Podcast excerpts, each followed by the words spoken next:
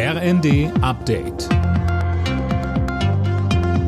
Stündlich neu. Auf den Punkt informiert.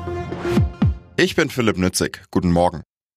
Es kommt nicht wirklich überraschend. Bei der Bahn stehen im neuen Jahr längere Streiks an.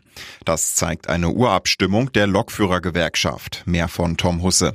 Das Ergebnis ist mehr als eindeutig. Rund 97 Prozent der GDL-Mitglieder sprachen sich für längere Arbeitskämpfe aus.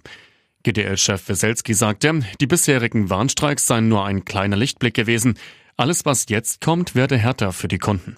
Wann genau wieder gestreikt wird, ist derzeit noch nicht klar. Von der GDL hieß es zuletzt, ab dem 8. Januar müssen Bahnreisende damit rechnen. Fliegen wird ab dem kommenden Jahr wohl teurer. Die Bundesregierung will die Ticketsteuer für Passagierflüge anheben. Eine Kerosinsteuer soll dagegen nicht kommen, heißt es aus dem Finanzministerium. Mit den zusätzlichen Einnahmen soll das Milliardenloch im Haushalt gestopft werden. Wegen seiner Rolle beim Sturm auf das Kapitol 2021 darf Donald Trump nicht bei den Präsidentschaftsvorwahlen im US-Bundesstaat Colorado antreten. Zu dem Schluss kam der oberste Gerichtshof des Bundesstaates. Trump gilt innerhalb der Republikaner als haushoher Favorit für eine erneute Präsidentschaftskandidatur. Ein weiterer Autobauer übernimmt zunächst die gestrichene E-Auto-Prämie.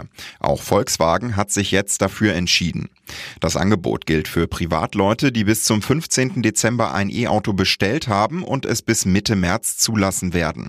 Zu möglichen Klagen gegen die weggefallene Prämie der Ampel sagte uns Marion Jungblut vom Verbraucherzentrale Bundesverband.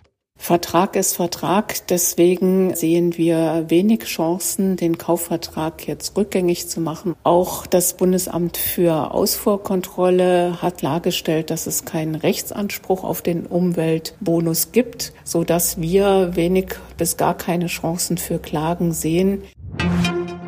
Borussia Dortmund bleibt auch im fünften Bundesligaspiel in Folge sieglos.